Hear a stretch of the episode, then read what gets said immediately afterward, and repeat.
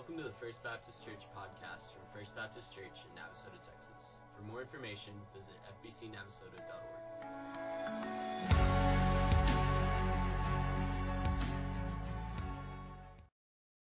I want to share with you that Ashley Falco, who did our children's sermon this morning, uh, Ashley kind of was a product of some of the work of, of Upward, and she's been involved with that since.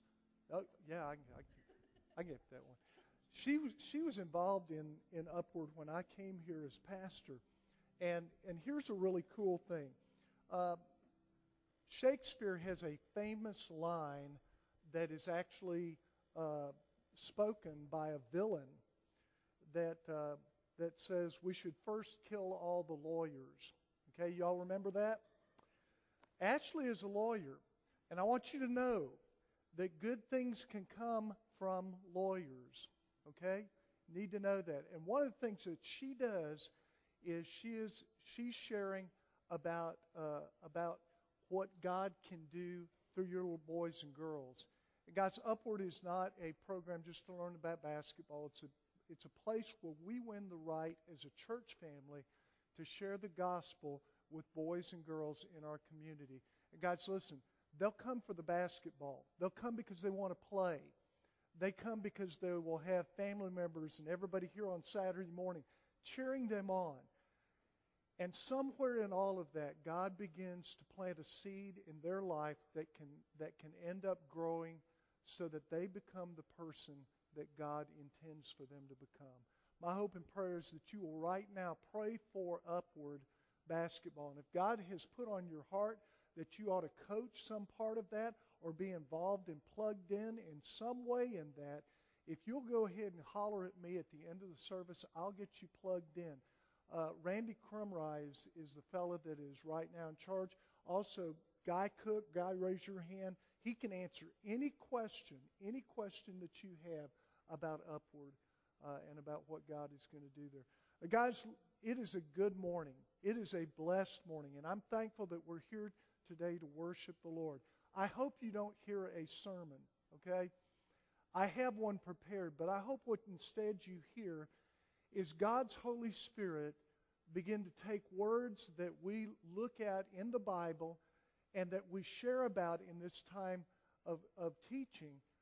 And he begins to use that, the Holy Spirit, he begins to use that to break down any wall or any stronghold that you have in your life so that he can begin the work of transforming you into something you're not and conforming you. One of them means change completely, and the other means press into a mold. And the mold we get pressed into is the image of Jesus. It doesn't mean we're, we're exactly like him. It doesn't mean we're perfect like him. What it means is we are being slowly pressed into that mold so that when we see him face to face, it's no great surprise. That's the hope and prayer that God has for you this morning, and it's mine as well. If you have your Bible, I'm going to invite you to go ahead and turn to the book of Ephesians. Guys, I've got a couple of questions for you really quick. First of all, do you believe do you believe that God is in charge? And we asked this a few weeks ago. Do you believe that God really is in charge? And not just in charge of you, but in charge of everything in the entire world. Do you believe that? This is yes, this is no, this is I'm falling asleep. All right. If you believe that He is in fact in charge of everything, the next question that a lot of people has, have is if He's in charge of everything, why is He allowing all of these things that are not like what He's supposed to be to happen? Guys, listen. There's a wonderful, wonderful teaching that we'll, we'll explore next week on why those kind of things happen. But today, if you believe that God really is in charge, then, then you've already taken the big first step towards your walk with Jesus. In fact, He truly is in charge. And it's called God's sovereignty. His sovereignty. The idea that God and God alone is the one that creates and has dominion, power over all things. His sovereignty. And because of his sovereignty, he's in charge. not you and me, not the president, not the EU, not World Council or the United Nations. God's really in charge. And He has the ability at all times, listen to me, don't think of it in the macro sense, think of it in the micro sense. He has the ability, and because of who He is, He has the ability to go ahead and speak individually to your life. Please hear this. Please hear this. You do not this is this sounds like I'm going to go ahead and say, "Hey, you guys don't even need to come to church." That's not what this is. You don't need me to tell you what God wants you to do. God has a direct line to you through his Holy Spirit. That's called the priesthood of the believer. It's one of the two tenets that Baptists have that is, that's a hill worth dying on. God can speak to you without having to use a mouthpiece called a pastor or a priest or anything else. He is in charge. It's because of his sovereignty. And the Holy Spirit is, is that person of God who moves you and me to believe and receive God's direction in our lives. So in other words, if God's in charge, how do we get it from God's from the belief that God is in charge and that he he has his sovereignty and and now he wants me to believe that he's in charge. How do we move there? Well, the Holy Spirit, he is that entity that comes to you and me and says to you and me in the quietness of our heart, not just in, a, in an auditorium like this, but in the quietness of our heart, he begins to take things like worship songs, circumstances in your life, friends, and most importantly, he takes the Word of God, the perfect and holy Word of God, and he begins to plant it into your life. And it can be done by someone sharing Scripture, as Lauren did this morning. It can be done as we read Scripture in just a moment as a church body. He takes his word and he begins to take down all of the little parts in your life and mine that are not Jesus shaped. He deconstructs. Now, if you remember in the Bible, in the Old Testament, there were several times that God told specific people, there is an altar up there for a false God. I want you to go. He said this to Elijah. Said, There's an altar right up there. Matter of fact, if you go to Israel, you can stand on Mount Carmel, the very place where there was an, uh, where there were idols all over them. And he, God said, "Go up there, and I want you to destroy. I want you to deconstruct the idol to the false god." Now, in its place, God never says tear down something without putting something in its place. And the Holy Spirit is that part of the Trinity that calls you and me not just to a knowledge of God, not just to the ability to believe that He's in charge, but also to the idea that we have a part in God's sovereignty. You and I have a part in the plan of God. I'm going to invite you to stand together. We're going to read God's Word. We stand because we honor the reading of God's holy and perfect Word together. And I'm going to invite you to go ahead and read with me this scripture. Now, it's a long passage this morning, but, but listen carefully to what the Holy Spirit wants us to get this morning. Blessed be the God and Father of our Lord Jesus Christ, who has blessed us with every spiritual blessing in the heavenly places in Christ, just as He chose us in Him before the foundation of the world, that we would be holy and blameless before Him. In love, He predestined us to adoption as sons through Jesus Christ to himself, according to the kind intention of his will, to the praise of the glory of his grace, which he freely bestowed on us in the beloved. In him we have redemption through his blood, the forgiveness of our trespasses, according to the riches of his grace, which he has lavished on us in all wisdom and insight. He made known to us the mystery of His will, according to His kind intention, which He purposed in Him, with a view to the administration suitable to the fullness of the times, that is, the summing up of all things in Christ, things in the heavens and things on the earth. In him also we've obtained inheritance, having been predestined according to his purpose, who works all things after the counsel of his will, to the end that we who were first to hope in Christ would be able to praise of his glory. In him you also, after listening to the message of truth, the gospel of your salvation, have also believed. You are sealed in him with the Holy Spirit of promise, who is given as a pledge of our inheritance, with a view to the redemption of God's own possession, to the praise of his glory. If you're glad you're done with that, say amen. Please be seated.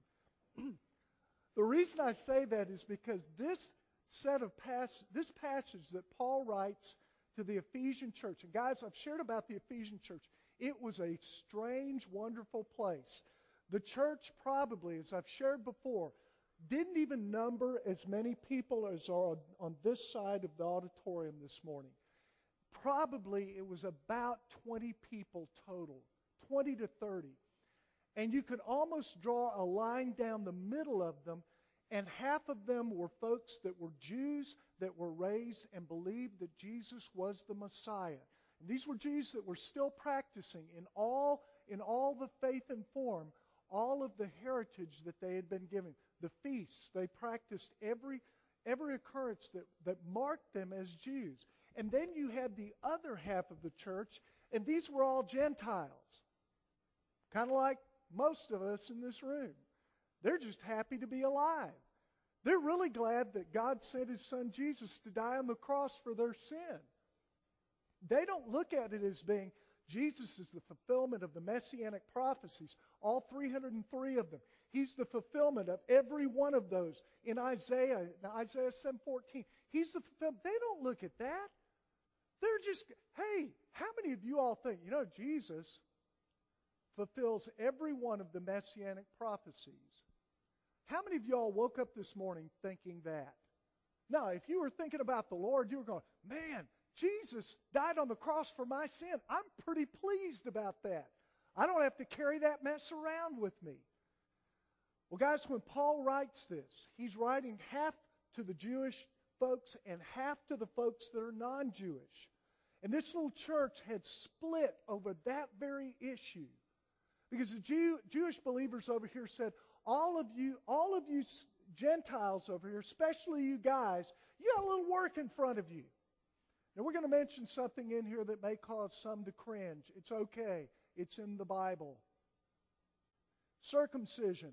How many, how many of y'all have heard, had a, heard a really good sermon on circumcision? Raise your hand. Yeah. We just don't want to talk about that. Can I get an amen, guys? Guys, can I get an amen? All right, we'll talk about circumcision then, all right? We're going to get it out of you one way or the other. The reason that there was an issue in the church was because the Jewish believers said if you're really a Christian, if you're really following Jesus, you need to go ahead and be circumcised like us. And guys, that's the rough equivalent of walking into a Southern Baptist church as you're in right now, and somebody's saying to you, if you're really a follower of Jesus, you wouldn't be wearing blue jeans. If you're really, ladies, if you're really a follower of Jesus, you would have your head covered. How's that working for you?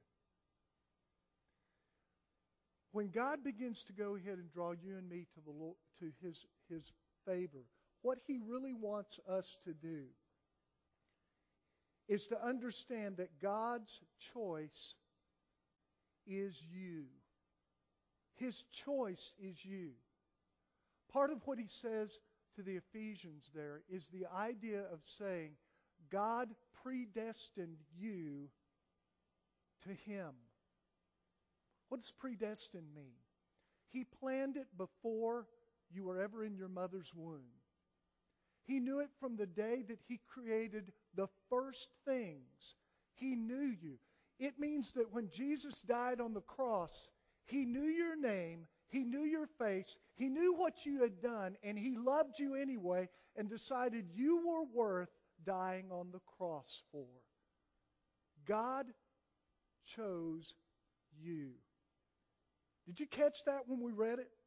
Out of all of the people in the world this morning, God has a desire to be with you. And He has chosen you to be a part of His family, to be adopted through the work of His Son, Jesus, who died on the cross. Guys, I have three adopted children. I have three. I've got a 32 year old, a 31 year old as of day before yesterday, and a 12 year old. There's a long story. Come afterwards and we'll talk about it. All three of my kids, if you were to go ahead and go to Ancestry.com, you take, take their saliva and you send it in, all three of them are going to come back DNA negative for me being their father, their birth parent. I'm not ever going to be their father. I will be their daddy. My goal for my kids is that they would know and acknowledge that their father is not a biological contributor of 23 chromosomes, but instead a God who loves you and me so much that he gave his only begotten Son for their salvation and for yours too. That's my hope for my kids and for you. Because God's choice is you. And he has counted you from the very beginning to be a part of his family. The Holy Spirit is that, is that part of Him that calls you and me and chose you to be His child. Let me ask you a question. Do you guys remember being a kid? I hope you have at least some really good memories of that. I watch our kids up here on, on Sunday mornings, and so many of them have so many wonderful little characteristics. They get excited and they wiggle all over.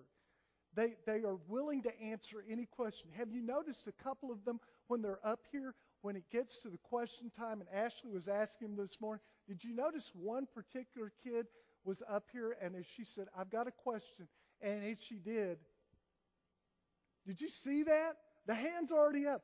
I've always wanted to, when a kid does it, maybe, did you all do this as teachers? When, when, when a kid does that, did you ever just go, okay, answer the question? Did you ever do, did y'all ever do that? It's a terrible thing to do. That's an adult thing to do. The kids are happy to be alive. And God has chosen you to be His child, to have that wonderful enthusiasm and innocence. It was before income tax and, and, and, assure, and insurance. It was centered around getting to play with friends instead of having to go ahead and dress appropriately for everything that you do. That's what being a kid is. And God invites you to begin your walk with Him as His child in His family. He chose you to be His child, and He chose you to fulfill His will. Now, this is the part that means you and I will not always stay as a child. That is some mighty small print up there. All right? He chose you to fulfill his will. And guys, what, he, what this means is that as you and I come into his kingdom and his family as children, we don't stay there. Guys, listen, if you have been a Christian longer than I've been alive, that's a wonderful thing. Sam, you celebrated 80 years of being a believer this past week. That's wonderful.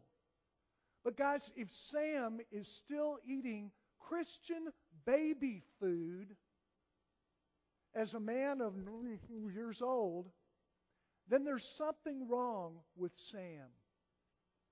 You see, you and I have to get to the place where we understand that He chose you and me to fulfill His will, and He uses the Holy Spirit to go ahead and move us from being a kid in Christ to being mature in Christ.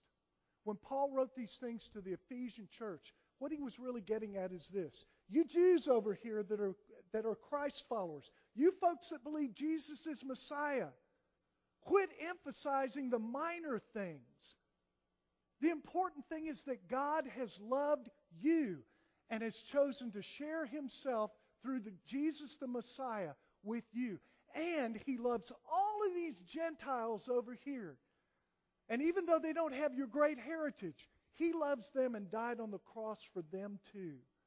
And what we ought to be doing, guys, listen, when we come here on Sunday mornings, this ought to be a place of celebration instead of stagnation, instead of condemnation. This is the place that we go, not to get our Jesus fix for the week, but to let Jesus fix who we are not just for a week, but for the rest of our lives. He wants you to grow up to fulfill His will. This is the part that means you and I don't stay a child. You have a destiny and a mission that God has set aside for you. And no one else has been assigned this job but you. Paul hints in that, in that first chapter that if you and I don't take on the assignment that God has given, it will be left undone. It doesn't mean God can't get it done without us. It means He has created us for this very mission that we are on and the endeavor in your life. So let me ask you this Have you discovered God's mission for your life yet? Have you got that? Do you know why God put you on planet Earth? More importantly, not just put you here, do you know why God still has you here. Guys, listen to me. If you're still breathing this morning, if you're still alive, God is not finished with you yet. And not only is He not finished with you, but He wants to begin to use you, and He will continue to use you until your mission is completed in Him, and then He will take you home. And I know some of you all are going right now, I have a loved one who is terribly incapacitated. They're not even alive in the sense that I know what life is. Why is that person still suffering and around?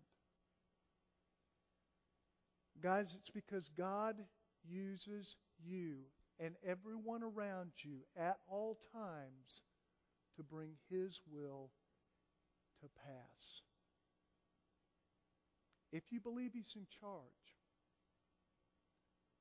that my loved one who can no longer remember my name, my loved one who can't respond any longer, is not there that I can just throw it out and say, okay, well, God's in charge, so therefore he'd be okay.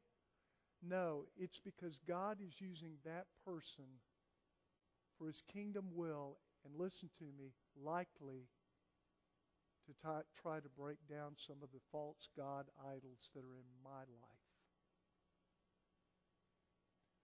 God is at work at all times around us. He chose you to prepare your friends, your family, and all you know for the return of Jesus Christ. you see, there's a reason you are in Navasota, Texas at this very moment, and that you're at the First Baptist Church. It is to share what you know to be true. There is one essential biblical truth that could, could happen today, and it could happen even as we are here this morning in worship together, and that is the fact that Jesus Christ is coming back. He is coming back. Some of you all believe he might come back before this sermon ever gets over, all right? He might. And if he did, that'd be a great thing.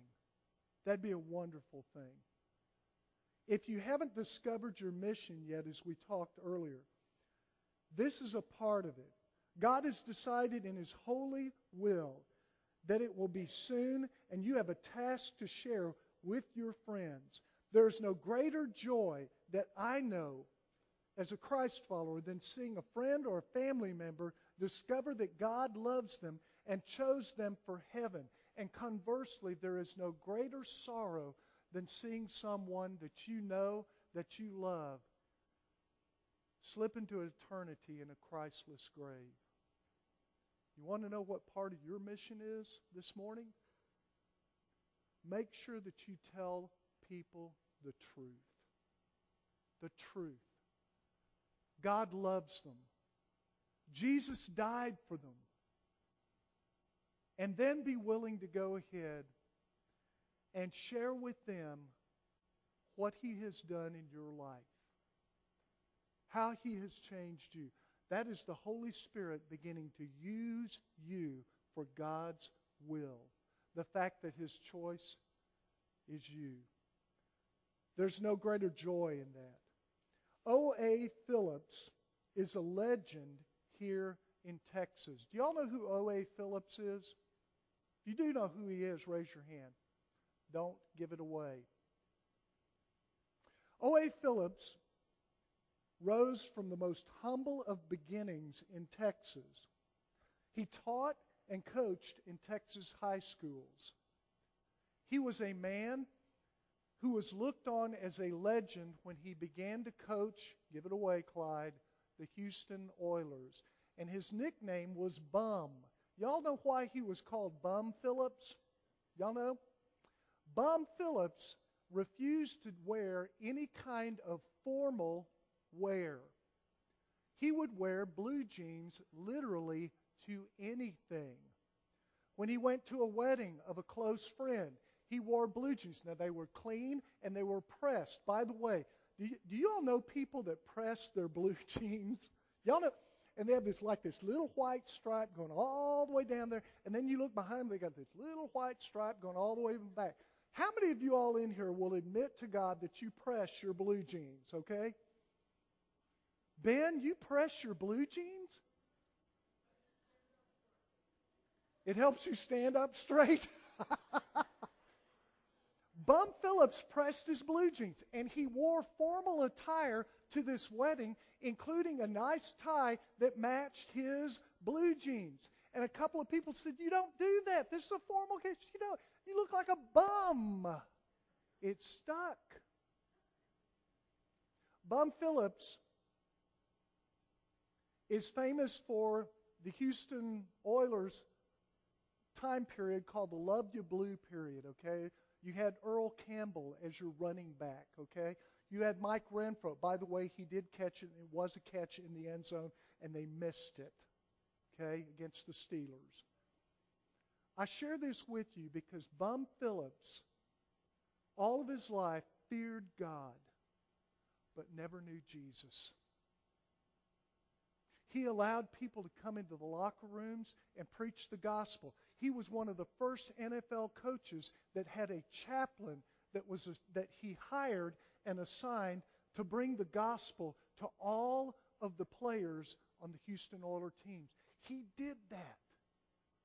But yet he did not have a faith in Christ. His body began to deteriorate, as did his mind. And yet, late in his life, a friend came up to him again and said, Bum, I need to share with you about Jesus. I want you to hear it. And he said, No, I've already heard everything about him. He said, I know, but I need to tell you again because God loves you. That's the truth. That's the mission that God has for all of us to share. Said, God loves you.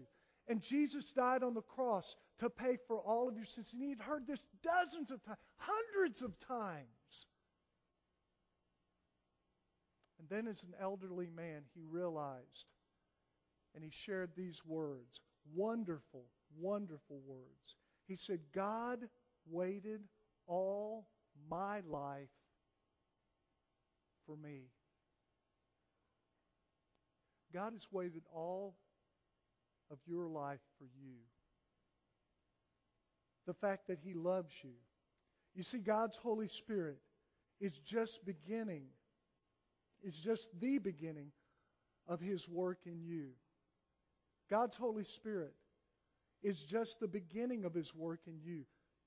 God is in charge, and the Holy Spirit is leading you and me in the understanding of the fact that He is the boss, and the work He does starts as a child in Christ and then helps you graduate to maturity in Him. You won't be on baby food forever as God's child. He wants you to eat grown up food like okra. Oh. No, forget that. That's not in the Bible. When you finally grow up, the Bible says in Hebrews 5, it talks about eating the meat of the word. It says, by this time you ought to be doing this. You're not, you're not there yet. that the sign of maturity will be the ability to eat the meat of the word, not strained peas or carrots. Ladies, do you remember having to feed your child strained peas and carrots? Do you remember the smell? Can I get an amen? It's awful. It is awful. Weren't you glad when that child had grown up to the place that what you cooked for everybody else they could eat? Wasn't that a blessing? God wants that same kind of blessing in your life and mine. The Holy Spirit brings you and me to the place that we understand that God is in charge, but He wants us to, to wants us to give yield to our will over to His will. It is not selfish or e- egotistical. It is God being God. He's in charge. And the Holy Spirit is that promise of learning more about God while you're still here on earth. I want you to think about this. Do you ever remember taking an open book test? How many of y'all ever had an open book test while you were in school? Virtually everybody. All right? You had, to, you had to know where in the book the answer was without always knowing the exact answer. It was a way the teacher used to get, get you familiar with the subject without having to master it and know everything about it. God knows you and I don't have it all figured out this morning. He gives the Holy Spirit as a comforter when we are in sorrow and as an encourager when we lack courage. He lets us know that when we miss the mark, He still loves us. And when we need help in following God, He provides the power to do that. And while you sit in your pew this morning, the Holy Spirit has been working around you. For some of you, it may be something that was said or something done in this worship time. But if you're beginning to feel God's draw, not to a church, not to a pastor, but to walk with Him in a new and different way than you did when you walked into this auditorium this morning, that's the Holy Spirit. And what He is doing is telling you God's in charge of your life. But He needs your yes. Will you give Him your yes today? Let's pray.